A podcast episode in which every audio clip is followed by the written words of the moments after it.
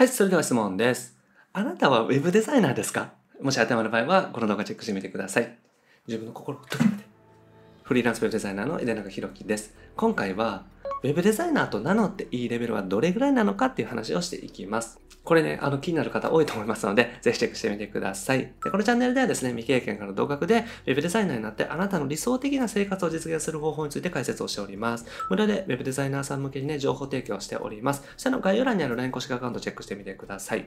はい。ということで、今回もね、ご質問いただきました。もちさんですね。ウェブデザイナーと名乗っていいレベルというのは大体どの辺でしょうかということですね。まあ確かにですね、ウェブデザイナーって言ってるけれども、人によって全然ね、レベルの違いがありますよね。だから、今回はですね、ウェブデザイナーと名乗っていいレベルについて、まあ、僕自身がフリーランスとしてもウェブデザイナーを10年やってきていますので、いろいろ見てきた中でですね、ウェブデザイナーってこれぐらいだったら名乗っていいかなっていう話をね、していきたいなというふうに思います。で、まず、ウェブデザイナーというね、基準に関してなんですけども、これね、基準であったりとか資格っていうのはないです。だから、他の国家資格のような仕事と違ってですね、自由に名乗ってもいいということなんですね。だから、この基準をクリアしたら、ウェブデザイナーさんです、みたいなことじゃなくてですね、あの自分がウェブデザイナーですって言い出したら、もうウェブデザイナーというものになるってことですね。だから、いつでも名乗って OK というものになります。で、これはですね、自分次第なんですよね。自分でウェブデザイナーですって言ってですね、ウェブデザインやってますみたいな感じで言っていくのは、全然できなくても OK だし、すごく上手くても OK。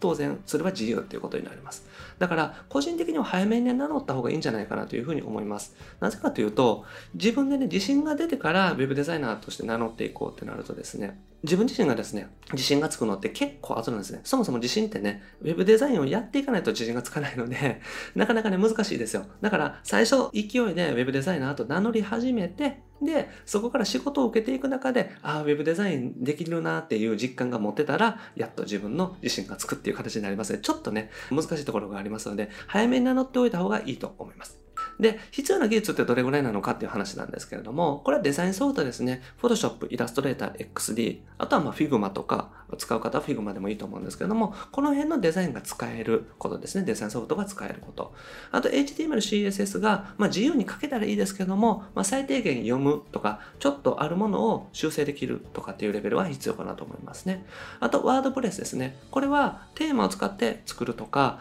すでに使ってるテーマですね。テンプレートですけども、そのテンプレートをちょっとカスタマイズするとか、そういったぐらいができたら、えーまずウェブサイト制作っていうのは最低限できるかなと思います。なので、ワードプレスでサイト制作ができる。で、テーマを使ってサイト制作ができる。これだと、一応もうウェブデザイナーとして名乗ってもいいと思います。なぜかというとですね、ウェブデザイナーっていうと、ウェブのサイト制作ができる、ウェブサイトの制作ができる人っていうことなんですよね。一般的にはそういうふうに認知されていると思います。だから、デザインが上手いとか下手とか、それはあると思いますけれども、依頼を受けて、ウェブサイトが作れる、そうなったら OK ってことになりますね。だから、ワードプレスというね、そのシステムを使って、とりあえずサイトが作れるようになること。ここを目標にしていったらいいというふうに思いますね。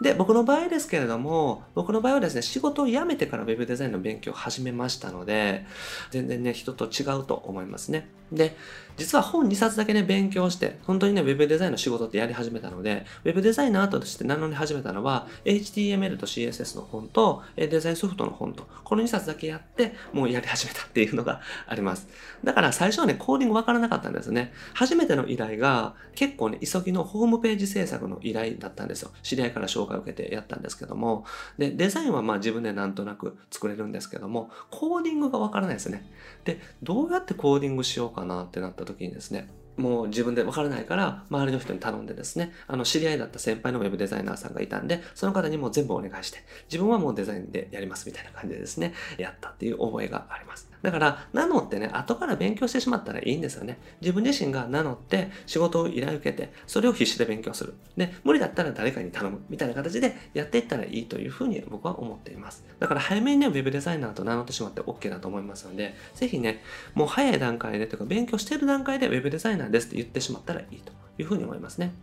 はい。ということでまとめですね。ウェブデザイナーに資格であったりとか基準っていうのはないです。で、サイト制作ができるようになったら、まあ、ウェブデザイナーなんじゃないかなっていうのはね、僕自身は思います。で仕事を受けてからで、仕事をしながら勉強していくっていうのが大事なので、完璧に勉強して Web デザイナーとして名乗りますだったらね、すごく時間がかかりますし、そもそも完璧ってないので、だから勉強しながら Web デザインとかデザインの仕事やってますとかっていう形で言っていってですね、じゃあ友達から依頼を受けて勉強していって作っていく。っていう形でですね、依頼が先にしていった方がいいですね。依頼を受けてから勉強するっていう形にしていった方がいいと思います。なので、今すぐ名乗って OK だと僕自身は思ってますね。まあ、人によってはですね、あの完璧にできるようになってからの方がいいとかっていう人もいるかもしれませんので、まあ、そこはね、そもそも正解がないし、ただ法律的にはですね、資格であったりとか基準とか国家資格がないので、えー、今すぐ名乗っても OK ですし、僕自身も今すぐ早めに名乗った方がいいというふうに思います。はい。ということで今日やることはですね、プロフィールに Web デザイナーとぜひ入れてみてください。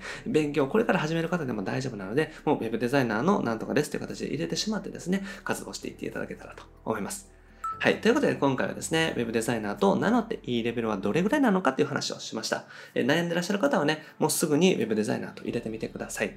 はい。で、僕はですね、日本全フリーランス化という目標のために日々活動しております。特にね、Web デザインの勉強法について、このチャンネルではお話をしております。自由なライフスタイルを送っていただいたりとかですね、お客様の幸せになれるような、えー、Web デザイナーをね、一緒に目指していけたらなと思っております。で、これまで200本以上の動画アップしておりますので、ぜひ過去の動画チェックしてみてください。それと今後も定期的にアップしていきますので、よかったらチャンネル登録もお願いします。それと質問もね、募集しております。下の概要欄にリンク貼ってますので、ぜひお願いします。匿名で大丈夫です。で、無料で Web デザイナー向けにね、情報提供させてもらってます。下の概要欄にある LINE 公式アカウント登録していただけたら、限定音声セミナープレゼントをしておりますので、ぜひチェックしてみてください。それと、無料相談もね、お受け付けしておりますので、メッセージを送っていただけたら、こんな感じで LINE とかね、YouTube で返信させていただいております。あと、お仕事の紹介もさせていただいておりますので、よかったらね、ポートフォリオ送ってください。お願いできる方にはご連絡させていただきます。はい。ということで、今回は以上です。ありがとうございます。いかがでした？